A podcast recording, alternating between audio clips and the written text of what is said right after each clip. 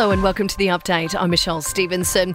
Well, one of the most significant shipments in Australia's history has actually touched down in Sydney with the arrival of the Pfizer coronavirus jab. Health Minister Greg Hunt says the first injections will actually be rolled out from next Monday. They will be able to begin with their priority for hotel quarantine. They will also be focusing on other border related workers, those that are most likely to come into contact with positive arrivals. Well, the first batches of the AstraZeneca vaccine being manufactured in Australia is also rolling off production lines today. Now, Australia has no COVID patients in ICU with just one new positive community case recorded in the whole country.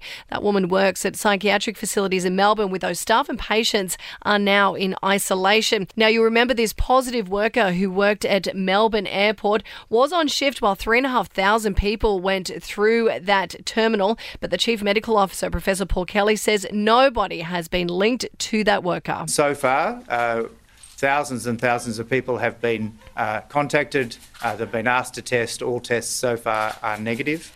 WA is easing its border restrictions for New South Wales from midnight. Some good news there. While anyone wanting to enter from Victoria, though, they'll need to quarantine for 14 days and return a negative COVID test until at least midnight Wednesday. The PM says he is actually deeply distressed by reports that a government staffer was sexually assaulted in federal parliament. The woman says it happened in a minister's office in April 2019 by a colleague, and she was actually too afraid to go to police because she thought she might lose her job. Emotional tributes have been shared in federal parliament today, 13 years on from the national apology to the stolen generations.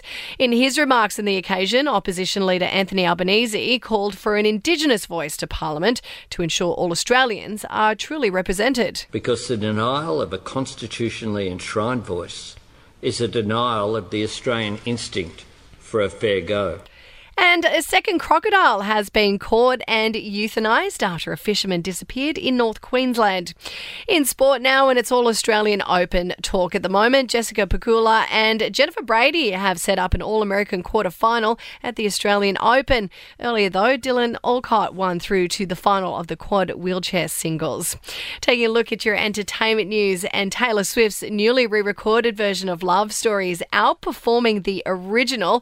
The reworked track quickly eclipsing the original song sales with an impressive 10,000 downloads in just 24 hours. Halle Berry has sent fans temperatures soaring. She's posted a naughty Valentine's Day video featuring a topless dance for her boyfriend Van Hunt.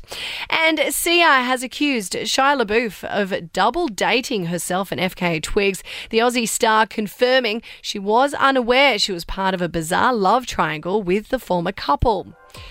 Now, that is your latest news from the Nova Podcast news team, and we'll see you tomorrow morning for another episode of The Update.